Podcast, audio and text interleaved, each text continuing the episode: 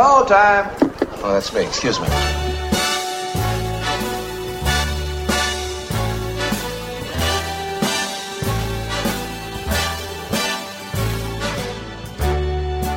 Good evening, ladies and gentlemen. How's everybody doing tonight? All right. I'd like to welcome to the stage the lyrically acclaimed. I like this young man. So everybody in the house, give a warm round of applause for the Peach and Black Podcast, your central place to hear unofficial news and intelligent discussion on all things happening in the Creek's world. Featuring the hosts, MC. He's going for gold on this track. The Captain. If anyone knows me, I love 80s classic rubbish pop. Player. It's kind of interesting where he was at that point at any time. OJ. The word I've got here circled is savvy. It's just savvy. And other special guests. Hey everybody, this is St. Paul Peterson, and you're listening to the Peach and Black Podcast. Welcome back to the Peach and Black Podcast. Hello everybody, it's MC, your host, and welcome back to a big, gigantic, enormous, hopefully very, very awesome episode of the Peach and Black Podcast. Let me introduce the panel. Toe Jam. Yo. Player. Yeah, I bought my foot spray. And Mr. Captain. Forget you. We are all here. It is the official and original Peach and Black Podcast panel, direct into your ear drum and into your headphones if you're listening on headphones. We are back, and I've got back from NYC. What? Exactly. We were there. Where to begin? Well, for all the fans listening, everyone listening to the show and all the fans out there, you guys know that the last few weeks have been pretty massive from the point of view of, press conferences, tour announcements, shows, news bits, media bites, gossip, all sorts of stuff. All sorts of great stuff happening, and we're not going to talk about any of that. Yeah, that's right. We're going to bring you this is an exclusive episode for more reasons than one. You can consider this your entry into the purple universe from one point of view, but it's also a whole lot of fun and hopefully a lot of humor. So let's get straight into it. Where do we begin? What's probably the biggest thing that's happened in months? Press conference. There was a press conference held at the Apollo Theatre in Harlem, NYC. In the rain. Exactly, in the rain, and to a packed-out house. A lot of people got in there, and the cool thing about it was that it was open to the people. But before we get into that, let's just make it clear, if you haven't been listening up until this point, that Peach and Black, the Peach and Black Podcast, was present. We were there. We were outside the Apollo Theatre, and then we were inside. We were in the backside. We went down into the Apollo Theatre itself, into the stalls area, all around. And basically everywhere, all through the Apollo Theatre, really, backstage, you name it. A few things before we get into this ridiculously amazing special episode. Just a couple of things I want to say. Number one, Peach and Black Podcast was invited to New York City, and we obliged. We were, and still are, very grateful for the invitation. We appreciated it then, we appreciated it during, and we appreciate it now. And we made sure that we can make it there, make our presence known. So that's one thing to mention. Another thing to mention is that basically from the press conference to all the hype and hoopla and the feedback afterwards, we were there. So if probably any of the questions that you guys have got or curiosities, you're thinking to yourself, now what were these guys there for? What happened? What all that kind of stuff. All your questions will be answered. And a big thank you to the powers that be that have made this happen. And that's about it. Let's get straight into it. Okay. Yeah. So, Captain, let me ask you a quick question. What exactly happened on Thursday, October the 14th in Harlem? Captain went to Burger King. That's the big news, guys. I did. It's pretty much opposite the Apollo Theatre. And I did stop there. I stopped there as well. You did. I got this massive iced coffee. Oh, it was nice. Just to wake up pre-press conference. I remember visiting the bathroom and a kind gentleman let me through because I looked like I was more in need of rest at the restroom than he was. So, again, he obliged me. That makes sense. So we had a nice little pit stop there. It was raining. It was raining. We visited some record shops there. You know, as you do. Apparently the only record store in Harlem, according to the owner. Yeah, so they say. I think they might have been pulling our leg then. But we were just having a look around, having a browse around. Obviously, we went past the alphabetized section, went straight to P just to have a look at what they had there. Only official releases, which is a little bit surprising. I've heard that a lot of the record shops in the US kind of have a wider range, if you will, than just what's available in Australian. I'm sure stores. We could have found them if we had a bit more time to go searching. But are you talking bootlegs here? What what? We don't talk bootlegs on this show. But we should mention that, and I don't know if this is an official fact, but Prince is either the most bootlegged artist of his generation. Or at least in the last few decades, or one of the most bootleg artists. Yeah, we were just, having a browse, curious to see what was on the streets. Isn't all that stuff sort of done online now? Internet's dead, don't forget. But you'd be pretty hard pressed to find bootlegs in a record store. True. Bootlegs are hard pressed, aren't they? Oh, bad pun. You can get pressed. We weren't only curious about bootleg recordings. We were curious about what kind of print CDs the record stores held there. I mean, I thought to myself as I was looking through, I'm sure they'll have Purple Rain, I'm sure they'll have Diamonds and Pearls, I'm sure they'll have this or that. And,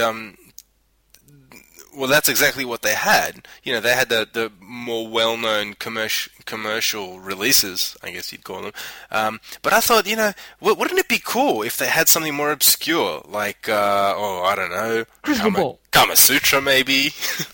Or Crystal Ball, or The Truth. You never know when you're going to need a copy of Kama Sutra, do you?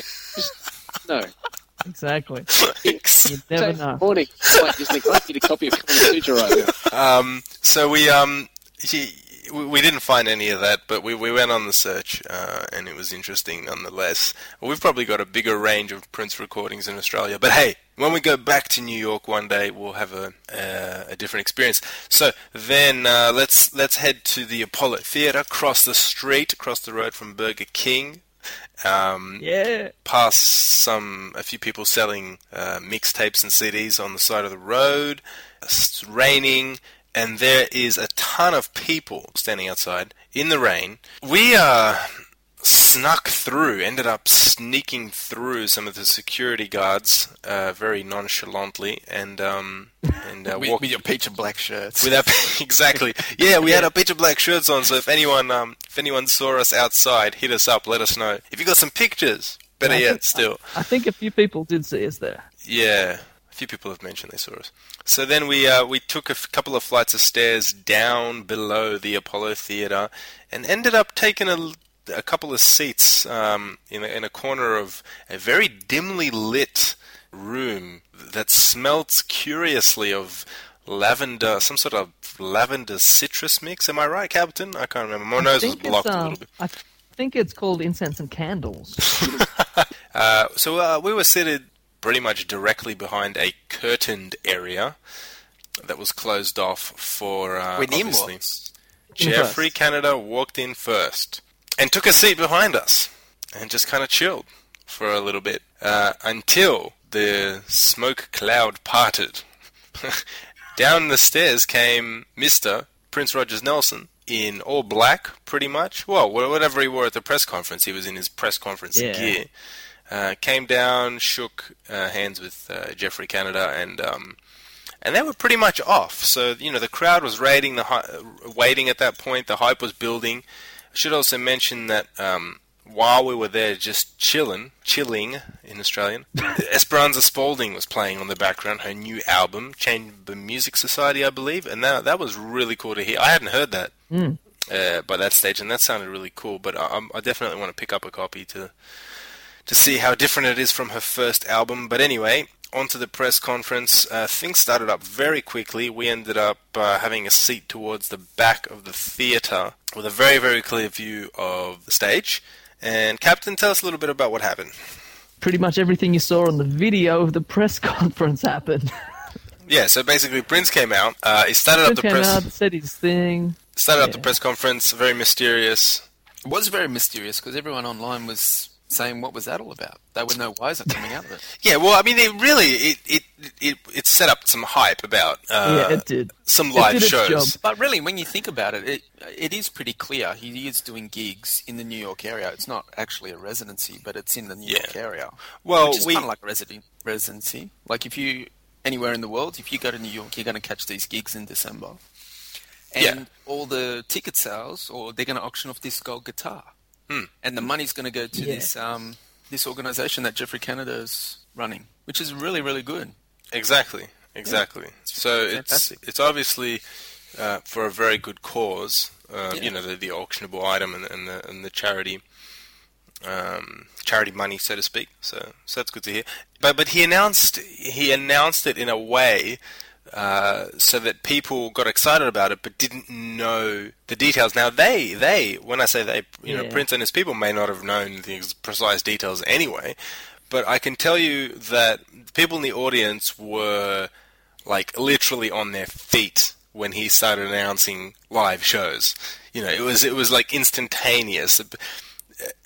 Virtually everyone there, you could tell, was like, wow, what, when, how, why, how can I get there kind of thing. So it was, I think it's funny how he talked about him being the master of ceremonies, and there seems people online afterwards thinking, oh, I'm not going to go if he's just going to be an MC. It's like as if he's just going to be an MC. He's going to be the main card.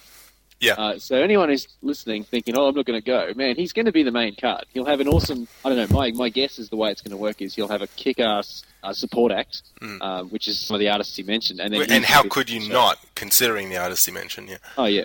Yeah. So, like, don't take him literally when he says he's just going to be an MC. He's not going to be standing up there with a microphone narrating the show. And now... Thank you, Janelle. Oh, next coming up is Sinbad. There's only one MC around here. That was definitely, like I said, it was mysterious, ambiguous, but I think it did its point. Or he made his point, I should say, with the funky foot spray line. It's made everyone aware about this Waiting for Superman documentary as well. Like, I had no idea about it. I think a lot of people are checking it out now. So. Yeah, we definitely hadn't heard from it. We should point out that obviously coming from Australia, it hasn't been released here. Yeah, it doesn't mean that we're not aware of things that happen overseas. But in some cases we're not. But even in when we are, like Player said, that we don't always get the release. The releases don't always happen at the same time. So we obviously there's usually a lag. I think the documentary in the States had a limited release anyway. So. Okay. In Australia, we'll probably get it on DVD in about 6 months' time. But when it comes out, I'll be definitely checking it out. Yeah, well, I mean, I checked out the trailer for it. Yeah, on YouTube. Yeah. Yeah, and it looks like a... It's fascinating. Yeah. It's fascinating that such a developed country like America has, in this day and age, like, you know, an education system the way it does. I mean, there's plenty of countries in the same sort of boat, but you think in America that, you know, it'd be a lot... you know, more advanced than what it is. So yeah, so and what we're talking about is the education system, obviously, and potentially how unequal or how undeveloped it is in a developed nation. Yeah, I think the work that he's doing is fantastic, and Prince highlighting it is a good thing because it's just getting the awareness out there. Yeah, and that's the thing. I mean, that press conference would have been publicised around the world.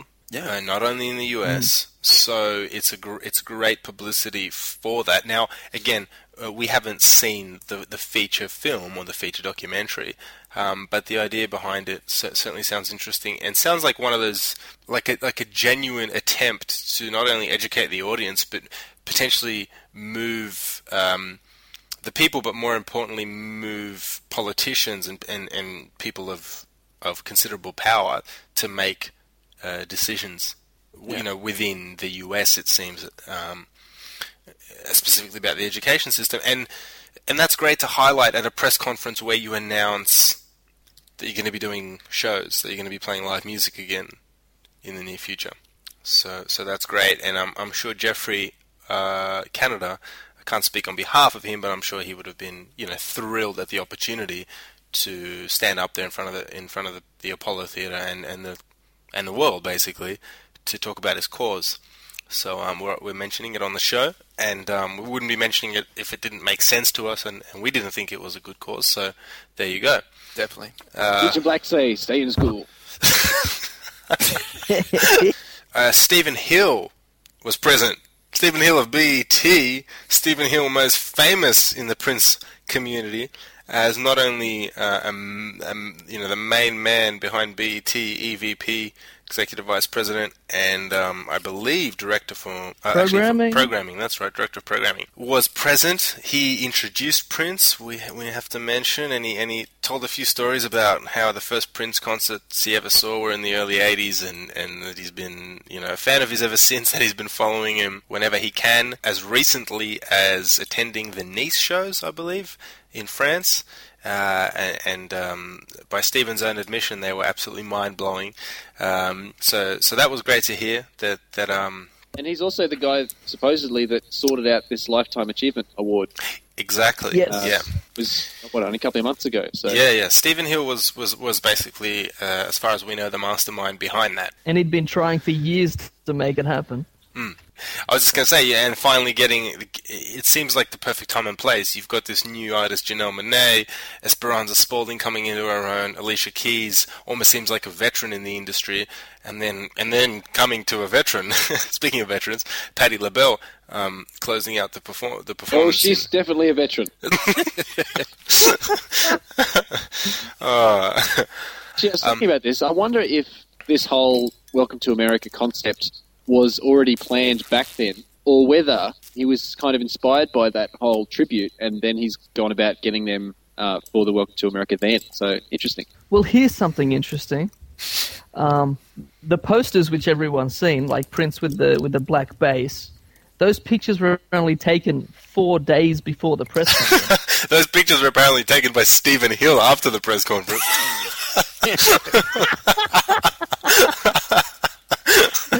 That's true. You guys ain't going to do nothing with this, are you? I think I'll just take these. Oh, I'll take that one, too.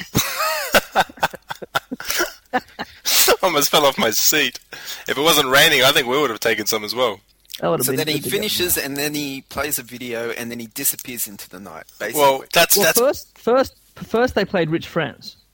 But I remember I read something on the forums that they played some video from London, 2007. They did. That that finished the press conference, yeah. There seems to be a bit of confusion about whether that was from the Opus documentary that never saw the light of day, or whether it was a complete concert, or can you guys clarify that?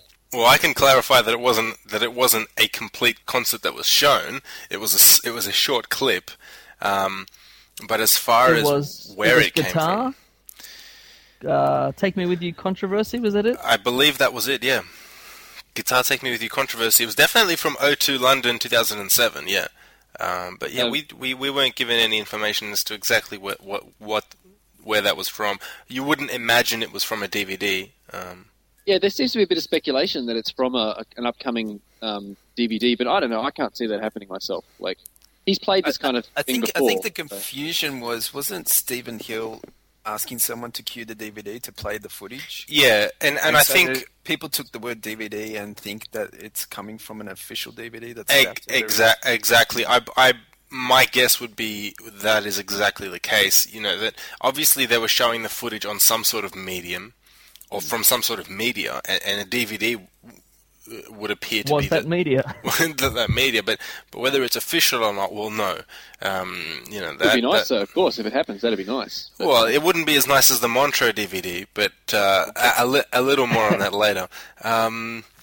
So yeah, they're going to release a London O2 DVD 3 years after. That's just not going to happen. You never know. I'd love to be proved wrong. One thing that I will mention. Although Peach and Black were all over the shop, you know, we were in the theatre, we were downstairs, we were backstage, we were running around trying to figure out what was going on. One thing we did notice was that everyone actually stayed to watch the footage, and it was a full house the minute we got back after the video was turned off, so everyone had seen it, and the reaction seemed to be really cool. And people were obviously watching it, enjoying it, but then also thinking, oh man, how cool would it be to finally get to see some shows in the US, because obviously that footage was from London, and that's about all that I remember. Captain, have you got anything to add? I think it was cool after the videos and people started leaving. A lot of the media went out like into the foyer there and were interviewing people. Oh, that's right, yeah. And I really wanted to jump in front of one of the cameras with the Peach and Black shirt. But we had places to be, so we had to leave, which was unfortunate because I could have exposed Peach and Black to the world. Oh, you media! You could have done an expose, Captain, on Peach and Black. I was just going to say that I think showing the London shows was just a taste of, look, this is what a big arena show is going to look like, kind of thing. Mm. Mm.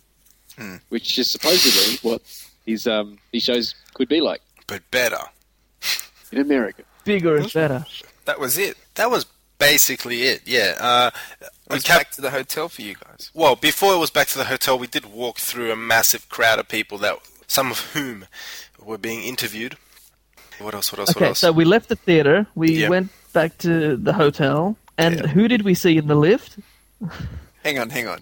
Out of all the hotels in New York, of which there are many, we should highlight. Thousands. Many, many, many.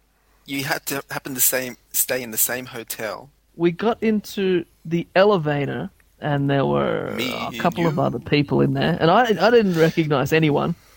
But I did. And then the doors open, and an MC says, "Cora, I think that was Cora." And Captain says, "Huh? What? Huh? Are we on the right floor?" I had no idea. I wonder what she was doing there. We've actually done some research on this. Since, and it turns out she was in New York for some BET. I believe so. Yeah, Black Girls Rock. That's right. Some commemorative band, which I haven't seen much more. But yeah, supposedly that's what she was there for. Completely unrelated, non-Prince related. Yeah, which is amazing. Yeah, it is amazing. And that was that. We went back to the hotel thinking, okay, we've been to the press conference. Which was cool but mysterious. We almost bumped into Cora Coleman Dunham, which was cool but mysterious. And now we got back to the hotel. I remember we really thought, you know, there's going to be a show tonight. Yeah, we thought there was going to be a show. Why else would she be here? When all of a sudden we get a phone call from NASA. Big shout out to NASA first of all, who gave us that 9 p.m. that 9 o'clock phone call. Location. Hang on, who is NASA? Can we clarify this? We get a phone call from NASA, who is a part of Prince's Security, and was Prince's Security for the New York visit, who asked us what we were doing that night, and we didn't have too many plans, we were already back at the hotel, and then basically said, you know, come out and hang with us. So we couldn't believe it. So we...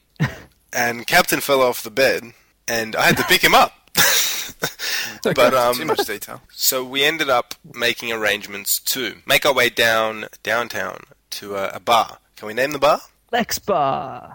We went down to Lex Bar to have a quick meeting with Mr. Prince Rogers Nelson, Mr. Stephen Hill from BET, and Mr. NASA Metcalf and Crystal. Actually, were greeted by Crystal, who runs the bar there, and she made us very welcome. Showed us to where we would be seated for the rest of the night, and we just sat there and waited. Lo and behold, probably about 10-15 minutes later, another familiar face joins us, Mr. Stephen Hill from BET. A big shout out and a hello to Stephen if you're listening. So hang on. He's at the table with you. He's not just there. He's there sitting with you guys. Yeah. He's chilling with us. Stephen Hill is chilling with the Peach and Black podcast, of course. As if he wouldn't be. As if he'd have anything else to do that night. Exactly. Yeah. So that was awesome. And Stephen was great. We exchanged a few funny remarks. And DJ Calcutta. How could we forget Captain the beautiful right? And talented DJ Calcutta. On the wheels of steel. I believe she was spinning vinyl. Oh, who knows? She was playing some really funky songs, some of which we'll get into very shortly, and basically set the scene perfectly for the grand entrance by none other than Mr. Prince Rogers Nelson and NASA Metcalf.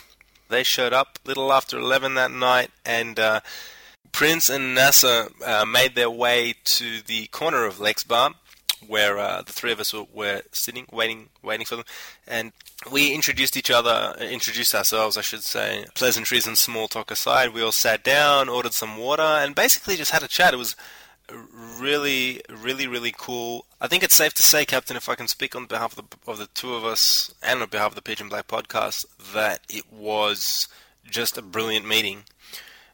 Well organized, and it went like a breeze, I have to say. Yeah. But from what we can remember of it, and obviously the things we're going to mention now, it's just a pleasure and an honor, in fact, to talk to Prince and also to have Stephen Hill and NASA there. Just basically, it was a blast. So thank you to the powers that be.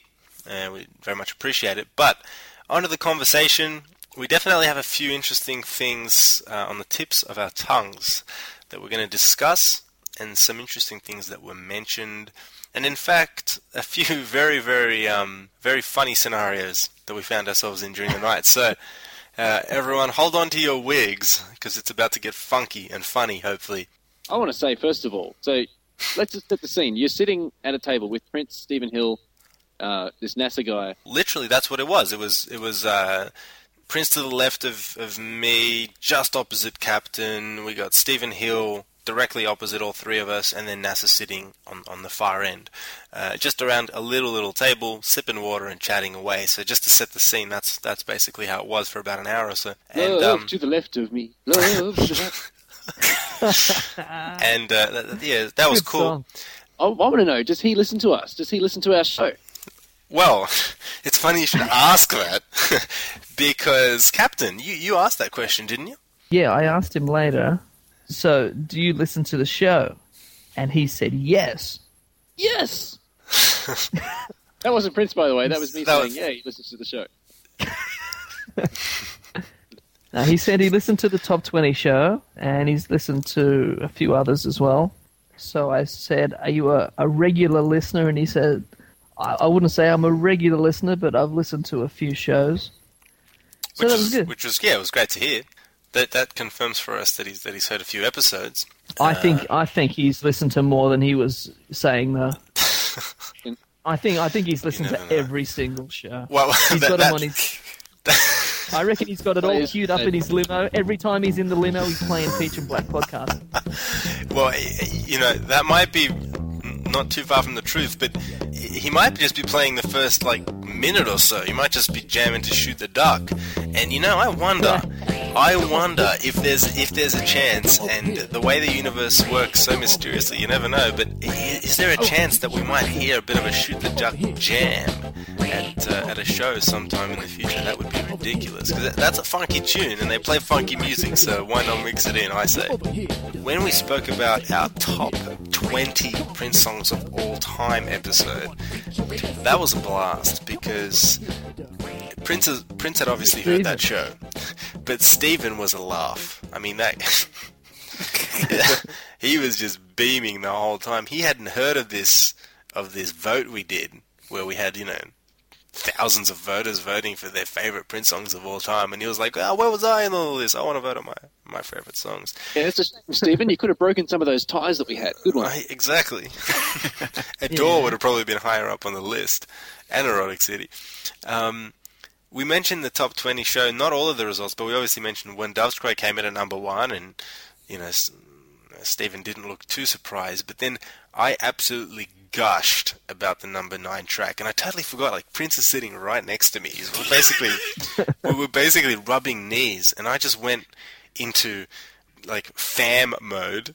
I was like, oh, I said to Stephen, hey man, She's Always in My Hair came in at number 9. Can you believe that? That's a B-side. Oh, I love that song. How amazing is it? And Stephen was completely on board with me. He's like, yeah, that's a great song. And we're like jamming to the bass line. And Stephen also said, oh, yeah, Mountains was amazing live in Europe this year. You know, did that into the top 20? And we said, funnily enough, amazingly, the song Mountains came in at number 20, and he couldn't believe it. His jaw dropped. He's like, oh, wow. One thing I didn't mention that I'm really kicking myself over was that I didn't mention one episode specifically, and I was going to say to him, you've obviously listened to the Sydney Opera House Challenge, right? But I didn't say that, and like I said, I've been regretting it ever since. But if you're listening, what did you think of that show? And you know, hit us back just to chat about that one. But then we moved on to a multitude of topics. We should also say that we were joined fairly early into the evening by Jennifer and Misty, a couple of dancers, very nice dancers. Misty Copeland from the Crimson and Clover video. Yeah, she's on the Welcome to America poster. Exactly. Jennifer, I don't know who you are. Let us know who you are. Find us and let us know who you are. Which I have to say, I feel embarrassed by admitting I didn't recognize Ms. Copeland, but she was definitely in attendance and having a good time. But yeah, we moved through a multitude of subjects, so let's just go through them. After we spoke about our show, we started speaking about his shows and about the press conference and about the shows that they announced. We spoke a little bit about the music industry, and we'll get into that later on. But look, some of the artists he mentioned that were going to play as part of the Welcome to America shows, we also talked about a little bit with him. So the name Janelle Monáe came up countless times, Captain. Specifically, we spoke about her performance of Tightrope on the Letterman show and how ridiculously funky and just out of this world it was. If you remember that, and he was in agreement, and in fact mentioned that he shows it at his place back at the house or back at the mansion. He shows it to everyone. Shows it to everyone who comes around. So that was really cool. It's a great performance. Oh yeah, she blows it out the park. Yeah. I mean, if nobody's seen it, it's on YouTube. So just look it up. Yeah. And you'll know what we're talking about. Yeah, and it's great that again YouTube exists for many reasons, but one of them is the performance of Tightrope by Janelle Monáe, because, you know, that hasn't been taken down by her people. And, yeah, she's getting a lot of hits, not only for that, but just in general. So it's a great promotional tool for Prince. That's just Prince. Keep showing it to people. Prince's account. Maybe, yeah. You never know. So she's confirmed to play at these America shows, obviously. She is confirmed, yeah. She will definitely be making an appearance or appearances with her band. As you guys might be aware, Janelle Monáe and her band have actually jammed with Prince back at Paisley Park. So you never know what you're going to get coming to these shows. Anything could happen, which is one of the reasons that it'd be great for the four of us to be there, but obviously... being in the US, we're just going to keep our fingers crossed for a tour closer to home. But for everyone in the US, you know, whether you're West Coast, Central, or East Coast, you got to make your way to these shows, because I'm salivating at the thought. But yeah, what else? Talking about Janelle Monáe, she's coming to Australia in February, I think. Yeah, along with a few other people. And CeeLo has come. Erykah Badu. CeeLo Green is coming. Yeah. Yes. He's on the same bill. Oh, it's the Good Vibes Fest. CeeLo Green, Janelle Monáe, Erykah Badu, Nas, Khalees—they're all coming. They're playing a festival, Good Vibrations Festival in Australia. But the thing is that I believe that Janelle Monáe opened up for Erykah Badu on Erykah's recent US and Canadian tour, etc. So if Erykah's touring with Janelle Monáe opening, I am there front row going off. Yeah. Because I've been an Erykah fan for a long time, but Janelle Monáe would be awesome. What a double bill, right? Yeah. So I said to Prince, I said, Janelle Monáe is coming to Australia in February. Any chance you'll be coming with her? And that was the response I got. He sort of paused for a second and then started talking about something else. So yeah, no answer on that. No scoop there. I think that's fair enough on his behalf too, because obviously if things are, whether they are or aren't in the works, if he says, yes, we're coming, and then for whatever reason he can't, then he looks... Well, think about it. He couldn't confirm dates which are only in December. He's not going to confirm dates in February. That's right. So exactly, yeah. The fact that he didn't blatantly say no gives us some hope. Well, the other thing is that... Like surprises. We should consider that, considering the recent astronomical climb of the Australian currency against the US, that there's a very... That's always So come on down. Yeah, definitely. Come down under. Now's a better time than ever. Make some money. But yeah, Janelle Monáe Faster came on the... DJ Calcutta played Faster. Yep, definitely. And Prince liked it. Yeah, he made a point of it. He started playing rhythm guitar. I remember he looked at me and he kind of... He shook his head vertically and said, yeah, check that out. And obviously I knew what song that was. I've been spinning her album fairly often, so I just nodded at that's funky, and Prince then mentioned that he agreed with us and said he was a massive fan of hers, and said that she was doing really well and that she's only going to get bigger as she produces more albums and creates more work, which is a great sign, and what a sense of encouragement a young artist like Janelle Monáe, who undoubtedly has heard that from Prince, you would assume. Can you only imagine what that would do for your inspiration and creativity? She must be just full of confidence, as if she needed it in the first place. Yeah. But after 3 or 4 albums, she's just going to get bigger and better, and success should, continued success, greater success should come her way for sure. After a few albums, she'll be making some good money. Yeah, not Purple Rain money, but some good money. But she's awesome. She's like a female James Brown or something. I don't know. She should get more exposure if she gets like a Grammy nomination or wins a Grammy. Like, look at Lauryn Hill. Exposure, yeah. Like, once she released her solo album, like pretty much she was pretty, I don't know, I guess underground with Fugees. When she brought out that album, the Miseducation. Yeah, I mean that really opened up the exposure to, who she was and everything. So hopefully the same sort of success will come with Janelle as well. Mm. I mean, it'll be a crime if the Grammy board overlooked that album. They have to recognize it. Yeah. And even if they don't, it's recognized by a lot of people now, I would suggest. I mean, even in Australia, it's getting mad props in the press.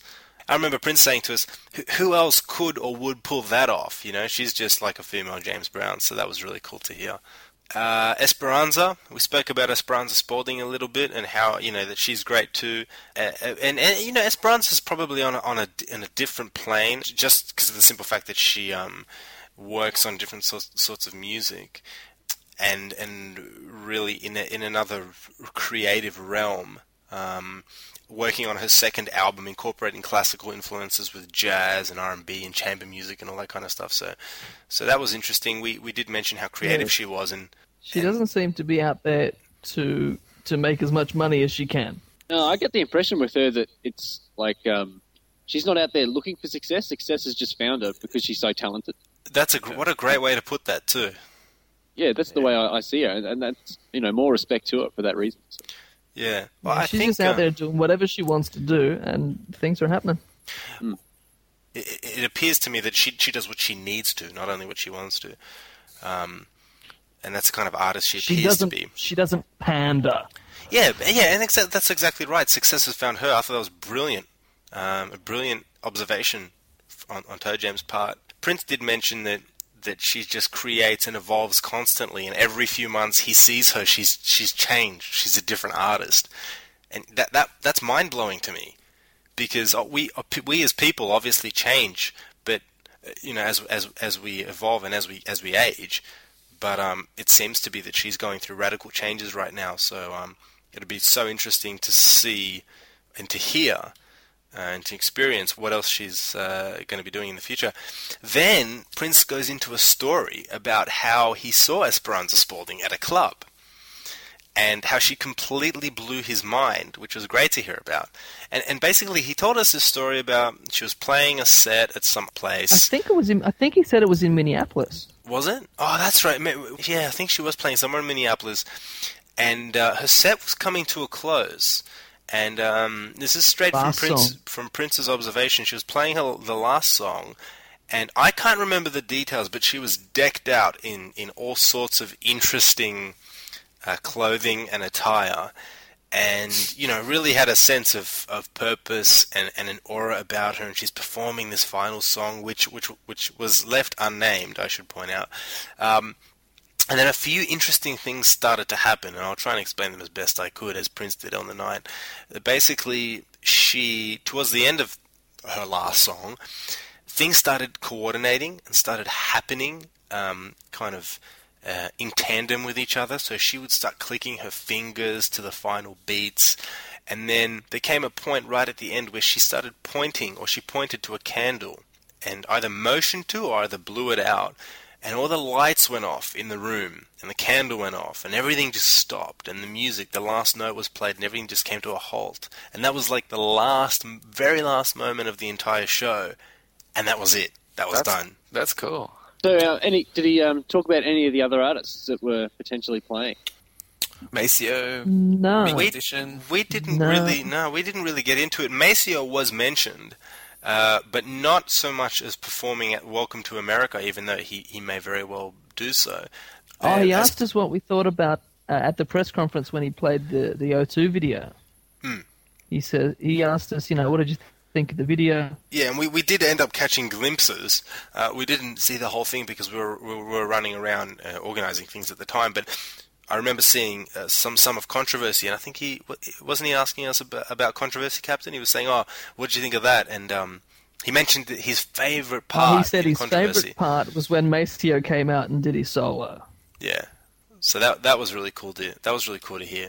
I'd love to see that because I only saw a part of it, but it would be great to see that whole Maceo solo at some point if we get to see that footage. And we just spoke about pretty much about all the new acts coming out, and I think from memory I mentioned how many of the acts coming out are untested from a live point of view. Back in the day in 50s, 60s, 70s, etc., even in the 80s, bands would have time to experiment, to hone their craft, to go out in front of an audience and do 1, 2, 3, 4, 5 tours. Now it's like you put all your energy and promotion into one album, you go out on the road and it's not only the case that some acts don't have great live abilities, but even those that do or have potential as live performers don't have the opportunity to do it. Like I said, they're untested. So they're doing live shows without really having the experience behind them, but still making plenty of money and and having a lot of success with tours. And without getting into controversies of live music versus lip-sync shows and all that kind of stuff, or, playing to a backing track in some cases. Auto-tune. Yeah. Basically, I mentioned that it doesn't make sense how all of this happens and how they get deals and it becomes successful. I understand how it happens, but it doesn't make sense to me in my mind. Where's the artistry? But the industry's changed. Stephen Hill, I believe, mentioned George Clinton, Parliament Funkadelic, and they're still touring now. Whether they have to or not, we're not sure. But they're out there doing their thing constantly, and I'm sure part of it is commercially it brings in revenue and it makes them relevant to new audiences, and part of it must be that they just love what they do, which is great. But I mean, a band like Parliament and Parliament Funkadelic, these guys have not only been around for a while, but they are the real deal, and it's like, we're not going to start naming acts, but there are plenty of new people coming around. I wouldn't spend my money on them, my hard-earned cash. But, even with George Clinton and Parliament Funkadelic, we talked about how a lot of hip-hop artists sample their work, or George Clinton's works in particular, for their beats, etc. But they don't have to pay for it. And even if they do have to pay for it, the money doesn't necessarily always go to him, etc. So, you know, that's sad that such artists, such important and influential artists, might be struggling to gain 100% control. So, you know, it's about building a strong legacy. And this is something that Prince spoke about.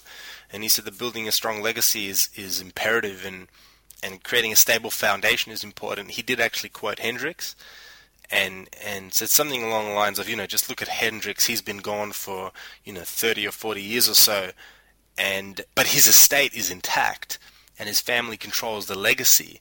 You know, they have all the master tapes. They have access to all the material, and they manage it as it's supposed to be managed. It's in good hands. And that's important. I find that interesting that he's talking about that kind of stuff. So it's obviously on his mind. His own career is at that stage where he's probably on the second half, so to speak, of his career. So it's interesting that it's prominent in his mind. He's not completely oblivious to it, like a lot of us fans might think sometimes.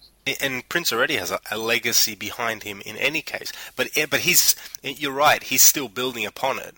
I think it would be very important to make sure that the parameters are intact and established around that legacy. It's good that the family's like in control of it, not some like suit that has Jimmy's master tapes and they do what they want with it. It's about the family and what they do with it. Yeah, and the heritage and all that. Yeah. So did I'd like to know, did Prince talk anything about his legacy in particular? Well, I asked him about, I said what the fans want, or a lot of people want, remasters of his, you mentioned the remasters. Back catalogue. Of course I did. That was interesting. So I asked him about that, and Prince's reply was that every time he goes to Warner Brothers to talk about it, he talks to whoever the president is that week. And they have a few talks, and then he comes back, a few months later, and someone else is there, and he starts all over again. And he's like, what's the point? He never gets anywhere, because every time he goes back, there's someone else to talk to. But surely he's starting to regain control of some of his albums, possibly. I don't know. Yes. Well, go ahead, Captain.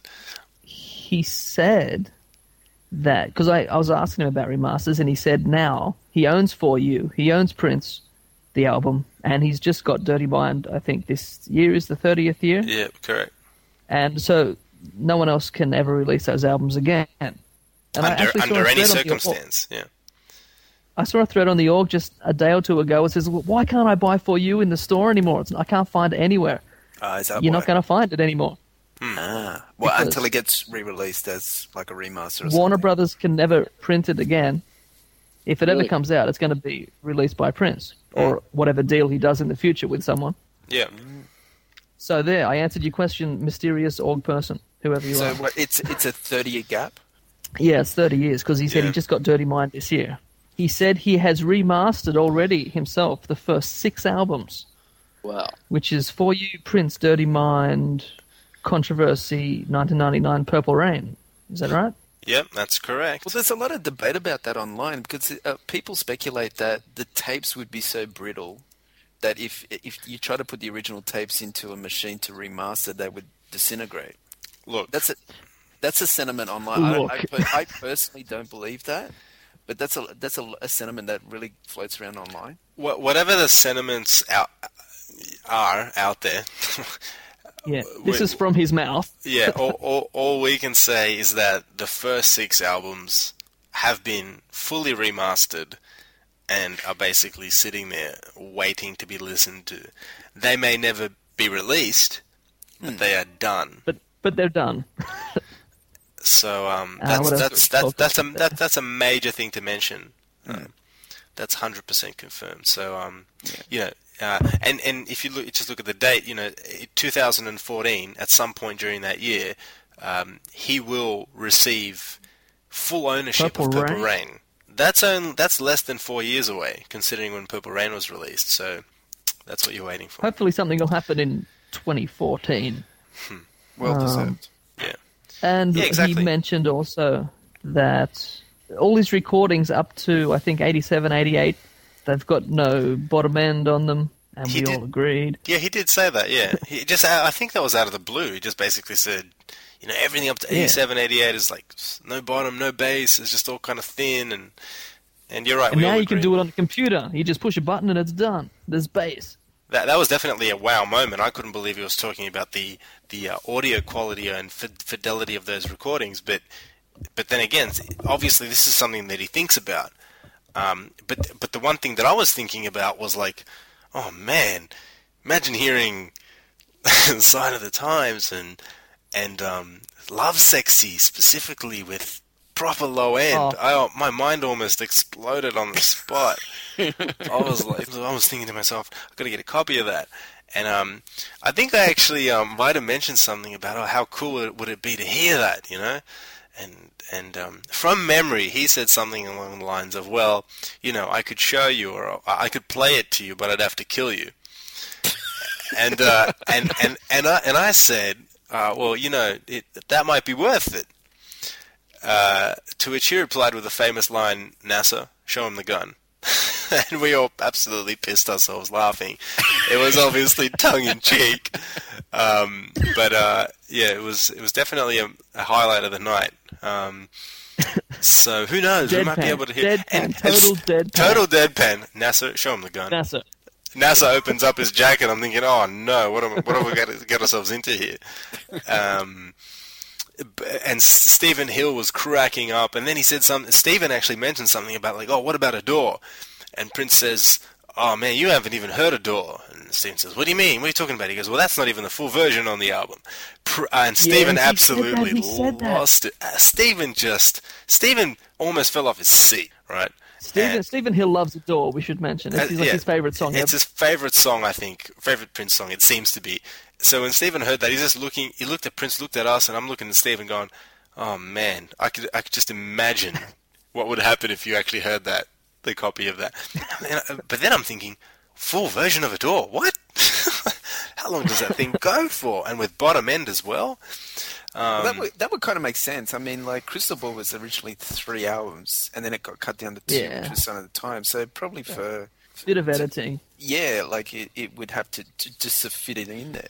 Yeah, on the album version, it's already like it's pretty long. It's like from memory, like 6 minutes or something. So. Yeah, it is. Yeah, but you know, well, when you think about Adore, the version on Sign of the Times, don't you kind of get the impression that it's very well edited? Because there are definitely phases within that song.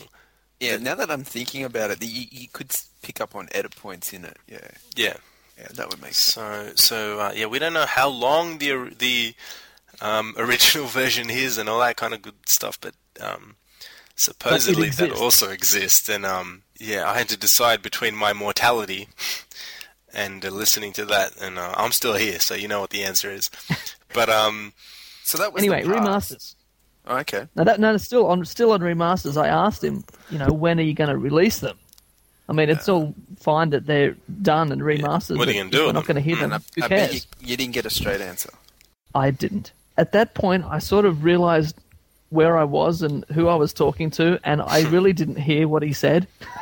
But yeah, he said something like, you know, why to release it, or you know, how would I release it? I can't even remember what he said. I remember he asked me, you know, what would I do? And I'm like, I don't know. I just had no idea. What you should have said was, well, as of the 1st of January next year, I would re-release Love Sexy and Sign of the Times completely remastered with the full versions of all of her songs. That's what I would do. And I'd send a preview copy to the Peach and Black to review on the show. Exactly. So didn't get an answer if or when that's going to happen, but they're done. Yeah, they're remastered. They're sitting on the shelf. Don't say we didn't ask. Yeah, exactly. Yeah. Another thing we didn't talk about is that obviously, if the first 6 are done, you'd think they wouldn't rest on their laurels, and as time goes by, they would continue working on more. So potentially by 2014, and this is a complete guess on the part of MC here, but potentially by 2014, you might have another 5 or 6 albums remastered by then. You know, by the time that Prince finally re-owns Purple Rain, I mean, you're looking at a good portion until 1990. I for one, know a few fans that would be salivating at the thought. Stephen Hill. You guys ask him about any other unreleased projects.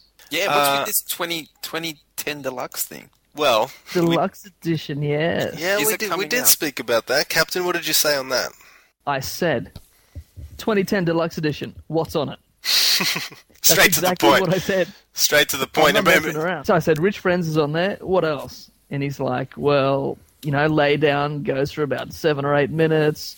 Laveau, jaw dropped. I was thinking, wow, amazing. Which, in our 2010 review, we always speculated that it must go longer. Yeah. Laveau, what was that? That's what I said. When he said Lay Down, like, full version, I'm like, I knew it. I knew that song was edited. We said it in the show. I just went, oh, yes! Laveau goes for days and days and just keeps going on and on. One of us said, all the songs on that album are really short, and he goes, yeah, I did it like that, but now you're going to get the full versions or something like that. Mm.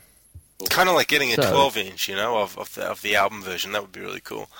So the released version of 2010, each track is a shortened or an edited version of the actual songs? Not necessarily, but some tracks are definitely. Not all the tracks, some. Yeah, okay. Some are.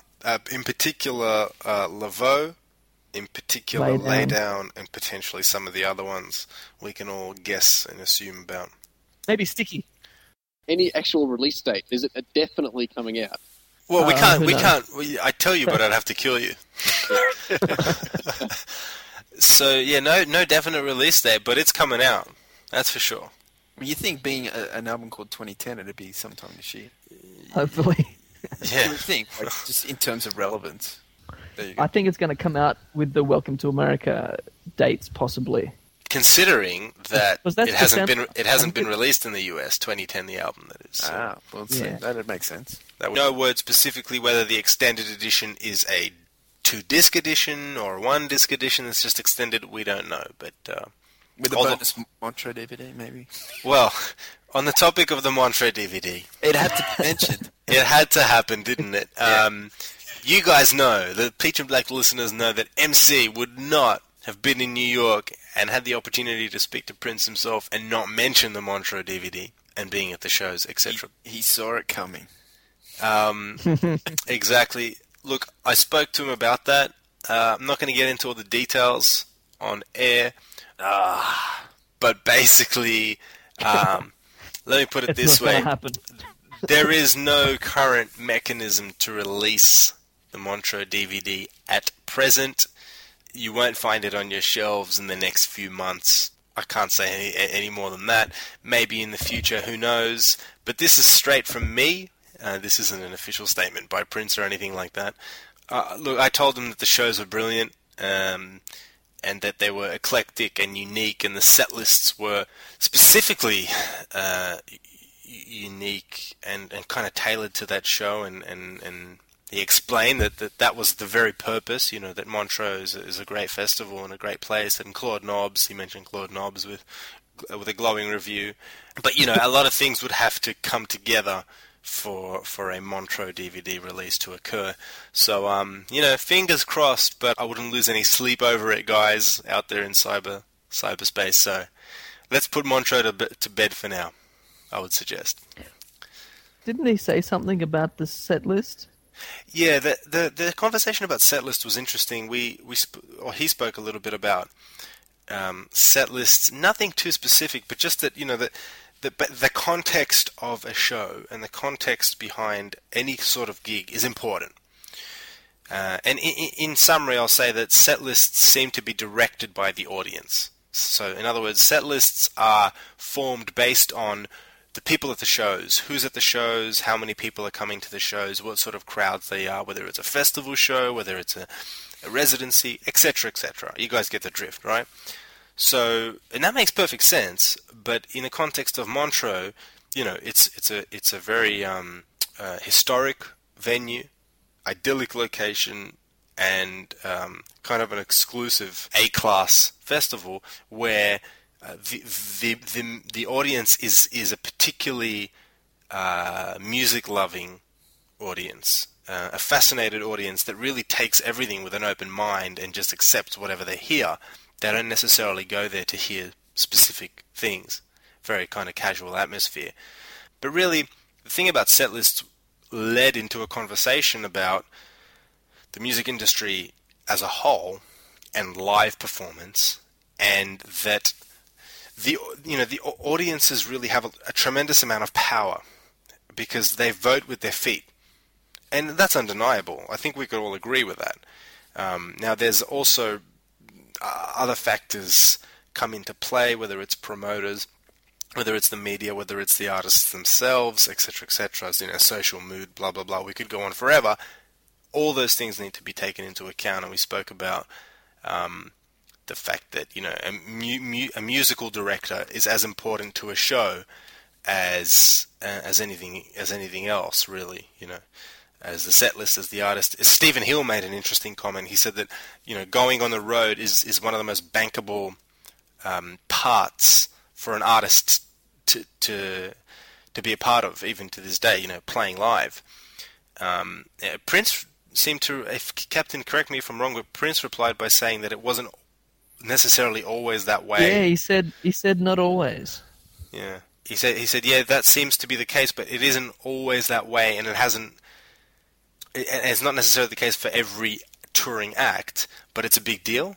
He did mention Usher, who obviously we know commands a fairly, large audience, R&B audience. I think the biggest R&B artist at the moment, isn't he? Yeah, he would be, wouldn't he? I mean, in the US, at least. Oh, he's huge in America. Mm.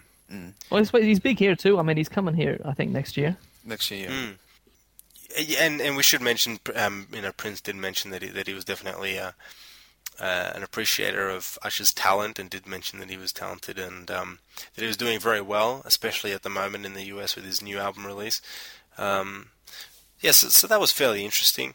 Prince mentioned Mary J. Blige. She actually ended up seeing her in concert a couple nights before we met, and said that she was great as always, and that basically Mary can do anything she likes. She always knocks it out of the park. And Mary J. is great. A lot of her material's about her trials and tribulations. So She really pours her heart into it. It's not like a song that someone else has written for her and she's just singing it for the hell of it. I mean, she really, relates the songs that she puts out. She has she relates to them, and yeah, that's all the passion comes out. She doesn't seem to gloss over her emotions. No. Actually, Prince himself said, Mary just sings about what happened to her that day. Yeah. It's like, yeah, that's Mary. Yeah. It's like, yeah. So it makes a lot of sense. I know we're talking a lot about other artists and about the music industry, but I think from memory, I happened to mention an Australian artist, or an artist that grew up and was based in Australia for the longest time. Tal. Yeah, Tal Wilkenfeld, ex-bass player with Jeff Beck and many other people. We love Tal on this show. We do, yeah. Definitely. We should get her on the show one day, definitely, to talk about things. That'd be cool. I think she's in LA at the moment, but she should be coming back to Australia, hopefully. She got a broken leg, is that right? At some point. A broken foot, I believe, but it's healing up, so has healed up. We hope so. Fingers crossed. Tal, you get well soon. If you aren't already. Luckily, didn't fall on the hand or the wrist, so you can still slap that bass.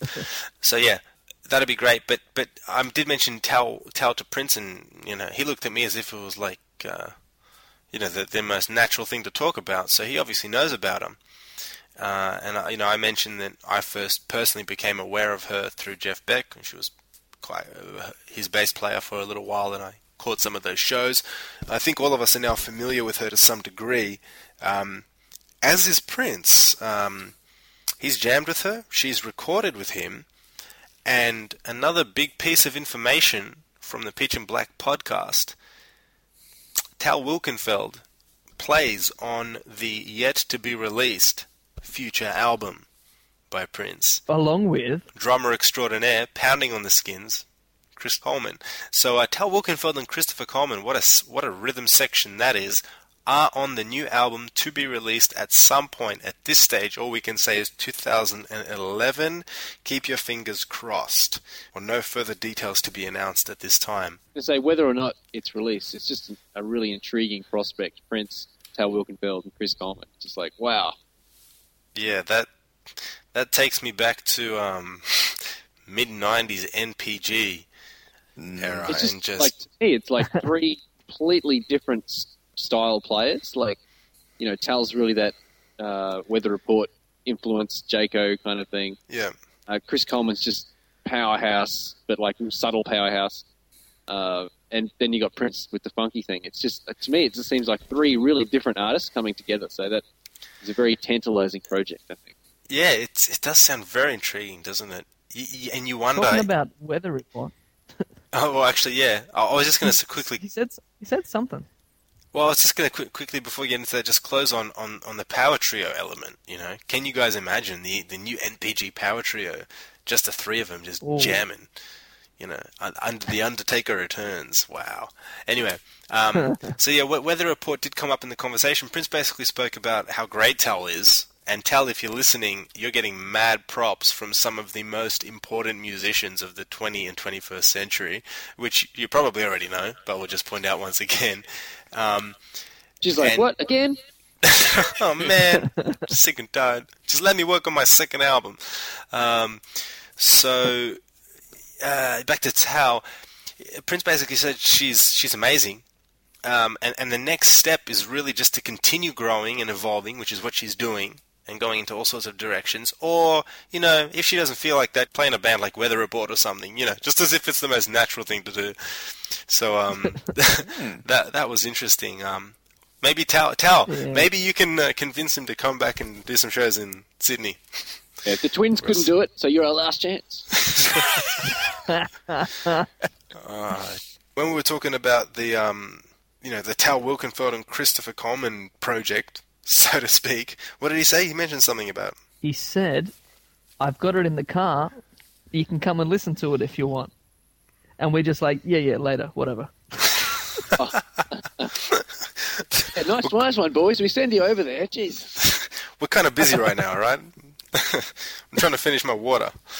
So, yeah, he offered and we just went, Well, I have to say that I didn't know what to say. Like, you know, Prince mentions that he's got an album in the limo ready for us to listen to, and I'm thinking, okay, this isn't really happening.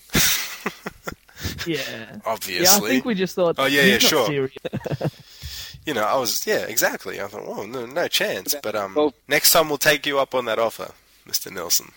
After talking about the future releases, Prince then spoke a little bit more about his masters, and his contract with regards to his recordings, etc., and why they are so important. And he's spoken about this before, but a couple of things that he mentioned to us that you know we weren't in the know about were that in his contract it actually referred to his music as master and slave recordings, and that may be the standard within the industry, or was at that stage, but again, those exact words appear, and it does sound strange if you think of the literal interpretations of those words, which I think is what he was getting at. Cap, you replied to that, didn't you? When he was talking about master and slave recordings, you said...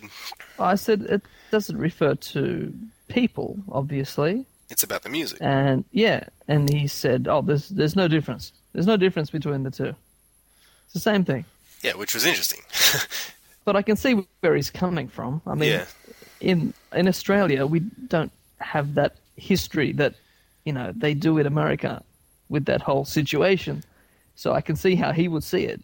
I don't want to put words in Prince's mouth, but maybe one perspective is that the work of one individual, it's hard to distinguish, you know, the output of a person and the person themselves. Then I replied something along the lines of, look, from a fan's point of view, you should understand that the only thing that really matters to us is the music, you know, the songs themselves and how they make us feel. And I'm not sure that... Yeah, we don't get involved in all the... You know, the politics and everything. We're not the artist. We're the audience. The audience keeps the artist in business, etc. That's the point I'm trying to make. And we keep the record industry in exactly. But he replied by saying something like, you know, it's all relative, because when you think about it, who should own the work? And obviously, I think we'd all agree that the artist should own what the artist produces as opposed to anyone else. Absolutely. And I think that's the whole point he was trying to get across. And we spoke a little bit about how it wasn't happening and how individuals really don't have power anymore, and large groups do, especially within America, but all around the world, and et cetera, et cetera. Prince did mention a funny story about Puffy. P. Diddy, who he referred to as Puffy. So big ups to Puffy from the Peach and Black Podcast. Oh, he's on first-name basis with Puffy. But basically he said that he couldn't believe how quickly he multitasks on his phone every time he meets him, and that was hilarious. It was like, he's multitasking on his phone with his left hand, sipping a cocktail with his right hand, maintaining eye contact with Prince with his eyes, and, saying stuff to Prince like, oh, man, Prince, I just booked tickets for Mary J. Blige. I made another $1 million, and I booked a holiday. What have you done? And Prince just absolutely cracked up himself, and he said, I can't compete with that. What am I supposed to do? I'm just trying to... I think basically Prince is talking about the music and Puffy's talking about making business deals while he's on holiday, kind of. So that was interesting. We should point out that Mr. BET himself was also talking a little bit about the latest technology and how to keep up to date in the industry. So that element shouldn't go astray, but we won't talk about the technology too, the technological side of the music industry too much. Very interesting though that Prince continues to talk about artist rights and his contracts in the past and who owns the recordings. It's obviously still something very dear to him that he feels that he needs to educate the people about the industry, I think. Yeah. So I got another question for you about this little meeting at this lounge table by the sound of things. Did at any point Prince pull out a napkin and curiously write down the letters W-R-E-K-A-S-T-O-W? Did he ever hold it up to your face with a curious look? No. So the rumours aren't true then. So. No. Yeah, none of that happened. None of that happened. I at one point I thought he was going to actually take out a napkin and write the word BOOTLEG ? But we were gone by then, so we know nothing about that. That white label remix of Erotic City that was played after he left. So Captain, we have to mention.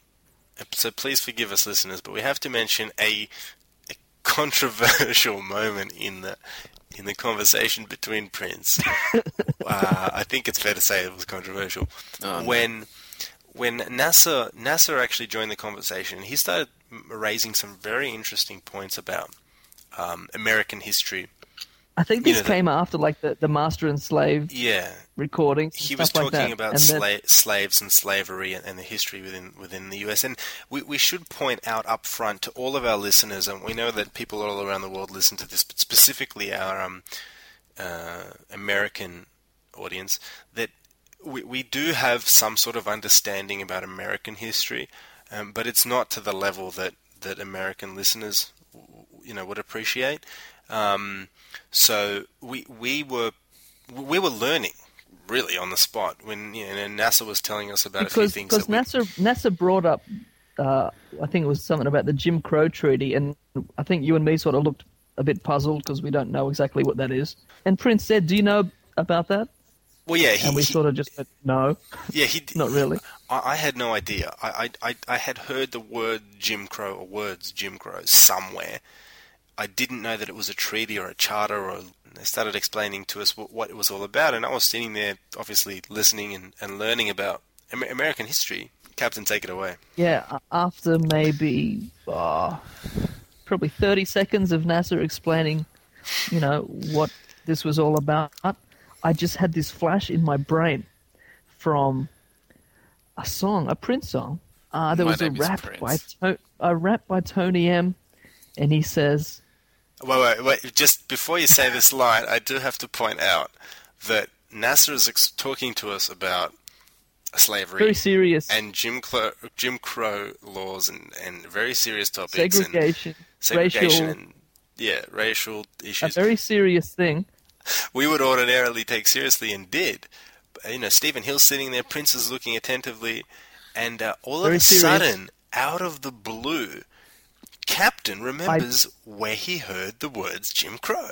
Jim Crow. I point at Prince, and at the same time as I point at Prince, I pretty much shout, Tony M put his foot in his ass.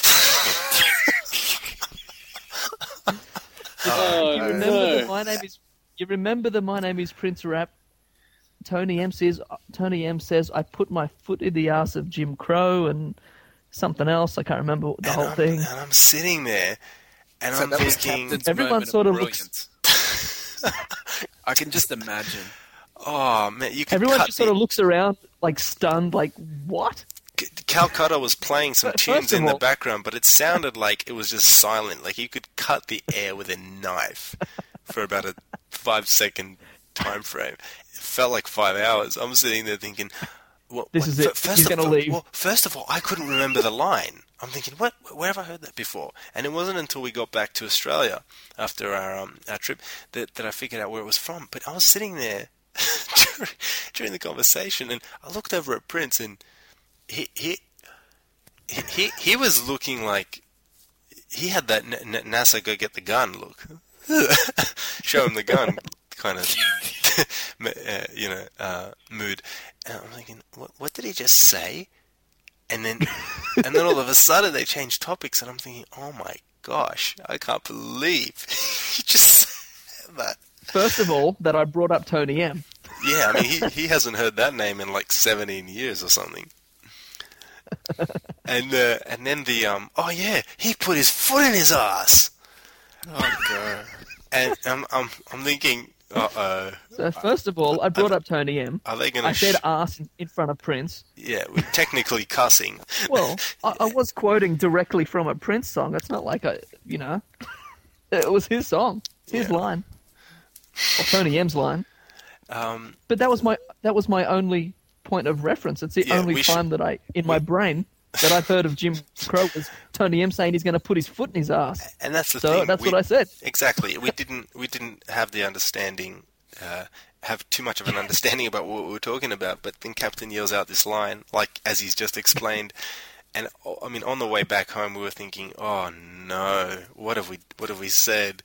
But you know, it was just one of those moments that you just can't account for. there's no accounting for random remarks like that, but it happened, and it's not a big deal because it wasn't met with any kind of harm or in bad intention. So that's basically it. We didn't think too much of it, but it's absolutely hilarious to think that that was mentioned. Captain does it again. Exactly, Captain strikes. Oh. I couldn't leave a meeting with Prince without bringing up Tony M. I'm sorry. I couldn't do it. It had to be said. So that was basically it. And we thought, all right, meeting's over, right? We left Lex Bar and we went on to another place to check out some live music. We went to see a band. What are they called? Linard's Many Moods. Yeah. And where was this at? Groove. Yeah, so this was at the Groove, only a few minutes drive from Lex Bar, and this band was really tight and funny too. Funky. Yeah, they were funny and funky. Really cool stuff. In fact, the bass player, I believe his first name is Linard or Linard. Really jamming on the bass, ridiculous slap technique, but he was just playing all sorts of styles. It was really, really amazing. They played their own material or covers? Or? They played mainly covers that night, but they also did kind of, impromptu type stuff. At one point, Linard or Linard gets up on a table and just starts doing an improv bass solo for about 5 minutes in front of everyone, and it was awesome. It was awesome. That was good. Yeah, it was really good. The drummer had mad chops. Everyone was great. Everyone was awesome. What about the lead singer? Tell me about that, Captain. Well, it was mostly like, I think, 70s covers. Yeah, and kind of early 90s New Jack Swing. Some of the New Jack stuff came out. Yeah. But like at least half the songs I hadn't heard before. I'm sorry. But did they play any Prince? I think they played a bit of Pretty Man. They played Pretty Man. They did a version of Pretty Man, yeah. Oh, I have to ask what Prince's reaction was to that. We'll never know. Well, some of the dance moves that the guys were doing were pretty hilarious. Yeah, I mean, at one point they did splits in midair or something. Just doing the splits, and Prince was just cracking up sometimes. Some of the things they were doing up there. Oh, Stephen Hill. Oh, Stephen Hill's dancing. Stephen Hill was grooving in the groove the whole time. We were just cackling. That was hilarious. He was loving it. He danced all the way back to the hotel. So that was great. And yeah, they're a great band. Just like a great jam band, you know? The more I think of it, they'd be a perfect opening act for maybe one of the acts at the Welcome to America tours, or even potentially for Prince and the NPG. Just to kind of, like, they could really set the mood, pardon the pun, on the band's title. Well, maybe our listeners can check them out online and get back to us. Yeah, for sure. I think the actual official website address is www.li-nardsmanymoods.com. We'll post. And that was great. We didn't really talk too much there at the club, but it's probably like half. It was too funky. Oh, it was way too funky. It was smoking in there too, and we just had a couple of waters and chilled and listened to this band Groove. But the club, for anyone who knows the basement in Sydney, this place, the stage was probably like half as big as the basement, half that size, and the entire place was like half the size of the basement or less, probably like a third actually. So it was tiny. But great atmosphere. They had really nice murals on the walls on the side, and they actually had an artsy picture of Prince. New to her long flowing hair. Yeah. And they had a lot of all the greats, Hendrix, Marvin Gaye, Stevie Wonder. Everyone was up there. We can't not mention Captain. Is this the bucket fiasco? This is the bucket this is the bucket fiasco as we've named ourselves. It will forever be known. Yeah, we feel terrible. We felt terrible all the way to the hotel and all the way back to Sydney thinking about this. But if you let us explain, it was such a bizarre thing to us anyway. Yeah. Anyway, so we'd been there probably 45, 50 minutes, and then like in the middle of a song, I don't know if it was a singer or one of the guys came out like to the tables with this big bucket. Yeah. And I'm like, what's this? They're basically like just passing the bucket around, and it soon became apparent that people were just, throwing some change, a few dollar bills here or there, et cetera, et cetera. Captain's thinking, it was great, 24-piece bucket. Secret herbs and spices. But it was such a, I've never seen, it was like buskers or something. Like passing the hat to get some money. I'd never seen that in a venue. Yeah, I've never seen that. Yeah, I've never seen that. I've never heard of that. What, like passing the plate at church? Yeah, pretty much. Yeah, but in a venue. Yeah, exactly. What are they? Hang on. Then what are they collecting for? Yeah, well, I don't want to sound ignorant or naive here, but I'm assuming like maybe this is a common thing. Maybe it's I've never heard of this before, and I've never seen it in Sydney or anywhere else. But it was a really small place, so you'd assume they were collecting for the band, but we weren't sure. But that wasn't even like the cover charge, like. The money, that money goes to the actual venue, and then the bucket that goes around goes to the band or whatever. Oh, possibly, yeah, maybe, possible. I don't know. In Australia, we just the venue pays the artist, and yeah, that's right. It was. We didn't really realize what was happening until it was over, but it was just such a weird thing because we've never seen that before. Yeah, I was just going to say, even more to the point, it wasn't so much about what the bucket was being passed around for, but what happened next. So explain the bucket fiasco, Captain. The bucket came. Stephen Hill was in front of me. He put in whatever he put in. Then he came past Stephen, and then he turned to the table behind us, and they put some money in. And I knew for a fact, and I think you did too, we only had $100 notes in our wallet because that's what we got from the currency exchange. Yeah. And I'm like, I know I've only got 100. I can't put in $5. I'm not going to put in 100 and take out 90 something change and look like an idiot. So I just thought, I just won't do anything. I'll just leave it. Exactly. What can I do? I was in the same situation.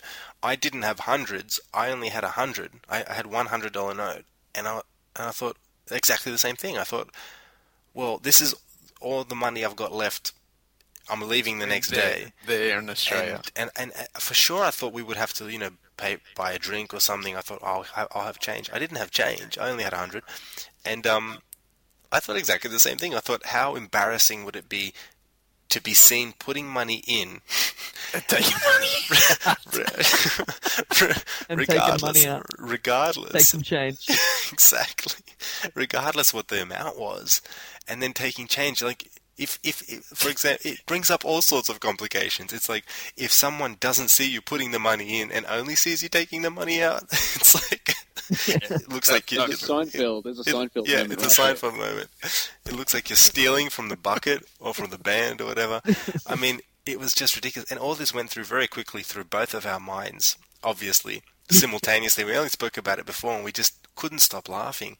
But you passed the bucket on. No. We didn't even touch the bucket. The bucket kind of came around us, and he carried it around. Yeah, the guy carried it around, and then I think the dancers put a few dollars in, and everyone had change, and I just felt ridiculous. But then they passed it to Prince, and Prince and NASA. Prince put a fair bit of money in there. Yeah, they put a good wad in. If the bucket was for the band, then I feel even worse that I didn't have anything smaller because they were so tight, they deserved it. But at the end of the day, what can you do? We were in that position, and it happened quickly. And again, we didn't really have the means to do it. At the end of the day, I could have thrown $100 in there, but then I wouldn't have enough for the cab ride to the to the airport. Yeah, so I was like, when I was in the States, the same thing. Like coming from a country where tipping is not really the custom.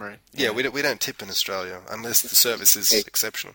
Yeah, the venues pay a decent wage, so it's not really a custom for us to do that. So when you go over to the States, it's really awkward. How much should I tip here? You know, it's very confusing for a non-tipper and embarrassing. Yeah, so that was I mean, look, maybe it wasn't an issue, but we personally felt a little awkward about it afterwards because it. So anyway, if we offended anyone, we apologize. Yeah, definitely. This is the part of the show where you guys apologise, is it? So. It is. That's our thought of the day. Jerry Springer's last thought of the day.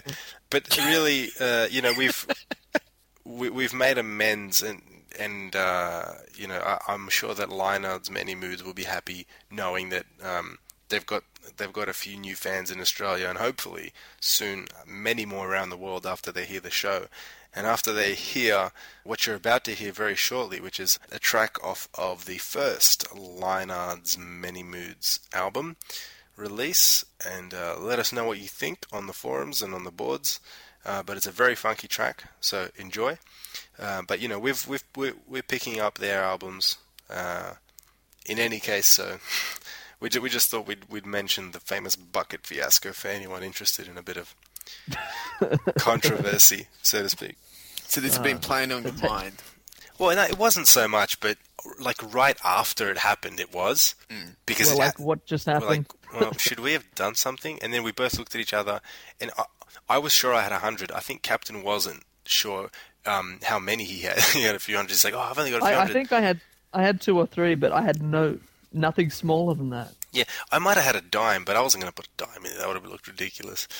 Yeah, so we just thought we'd mention it, but it was... I spent all my change at Burger King hours before. So, and then what happened? He disappeared into the night? Pretty much. Kind of like that. That's the story. And that's the story, basically, yeah. It was great, it was surreal, but it was real. But for everyone that's listening, I hope you guys really enjoyed... you know, the story and the backstage goss and some of the exclusive information. Stay tuned. Hopefully the Welcome to America information starts rolling in quickly. And go to the shows, because I can tell you from what we've heard and seen and been advised of, you guys are going to be in for a huge treat, as you would expect, you know, having all those great artists on the bill and then, you know, finished off with a cherry on top, to say the least, with Prince and the NPG in blistering form. I, for one, hope that he plays that Model C 4-string bass. Oh, man, it just looks like a spaceship or something. So it looked amazing on that poster, let me put it that way. Yeah, and that when you poster, go, you're... one of which Stephen Hill now has, probably framed. But also too, if you're going, you're supporting the Harlem Children's Zone, so it is a good time to go and and support it. Yeah, give it up for live music and give it up for Purple Music as well. So it's been a little while since he's played in the US. Not as long as he's left Australia behind, but that's okay. How many days is it? Oh, who knows. More than 7. Too many. It seems more than 17 days. That much is for certain. Many, many days. But the Opera House awaits. Can we just clarify as well for anyone listening? Now, you guys didn't record this, obviously. This is totally your recollection of the event, isn't it? So. Yeah, of course. Yeah, I mean, and I'm just setting the record straight because we don't want to put out any misinformation there in case. You know, we've interpreted things incorrectly, or I'm not saying you have, but we may have. You raise a very important point, which is we're relying on memory here. You know, we didn't have any notes, we didn't take any notes. You know, it was just a moment in time. So if we do get something a little bit wrong or out of context, then we apologize sincerely.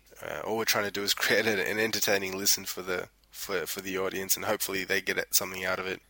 So tell us, guys, why you were in New York. We went to see Tower of Power in New York at BB King's Bar and Grill. Okay.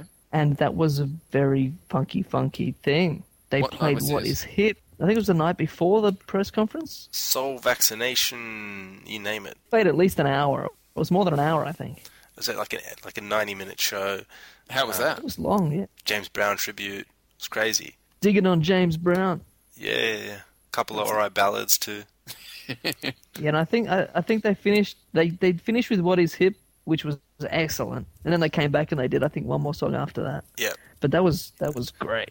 It was funky. Giddy up. Hi-ho Silver. Awesome. So, do we have any shout-outs? Alright. Shout-outs, hit it up. Let's hear it. So many people. Shout-out to Jennifer Misty Copeland and Jennifer, I don't know your last name, please let us know. To Crystal at the Lex Bar, to Stephen Hill, to NASA Metcalf, to DJ Calcutta. To DJ Calcutta, yes, who played the unedited version of Forget You by CeeLo Green. Jeez, I love that song. Play it all the time. To Mr. Else? Jeffrey Canada. And the Waiting for Superman documentary and film. Yes. Harlem Children's Zone. To Kieran. To Omar. Steve Herman. To Cora, who we saw briefly. Shout out to Steve Herman as well, yeah. From Live Nation. David Garibaldi in Tower of Power. Yay. What about Shelby? Shout out to Shelby, who was sadly missing from those few days in New York. Sorry, couldn't make it there, and all the you'll Prince have to come community. To Australia. Shout out to Prince Community. Quick shout out to Amir. Thanks, Amir. Good stuff. Amir, oh yeah. Amir Questlove, we should probably highlight. Twitter. Thank you to everyone who listened to this show and our ramblings for the last couple of years. Shout out to Live Nation in general. Shout out to Harlem and the Apollo Theatre. Shout out to Burger King. Shout out to Inglewood. Shout out to everyone who stood in the rain to get into that press conference. Shout out to Tony M. I put my foot in the ass of Jim Crow. Maybe not. Shout out to Tony M. Shout out to Meg, and shout out to Mike's Meg. Hard Lemonade, the best lemonade beer you'll ever taste. Shout out to BB King and his club. Shout out to the taxi driver who said, "You've got to give me a 20% tip. That's normal here in New York."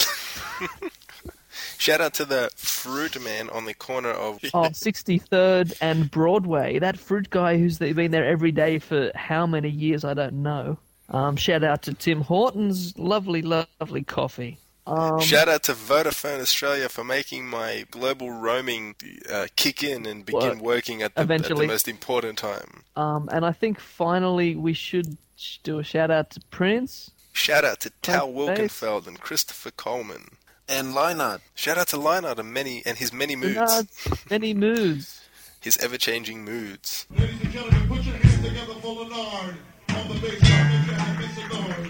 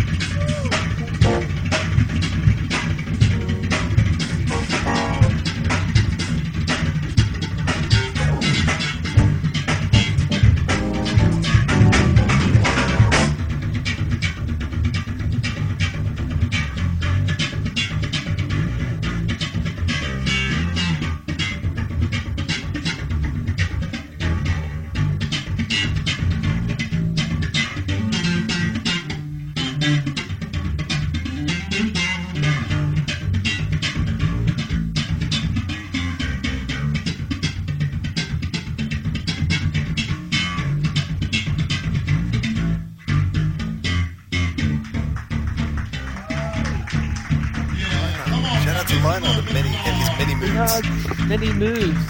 His ever-changing moods.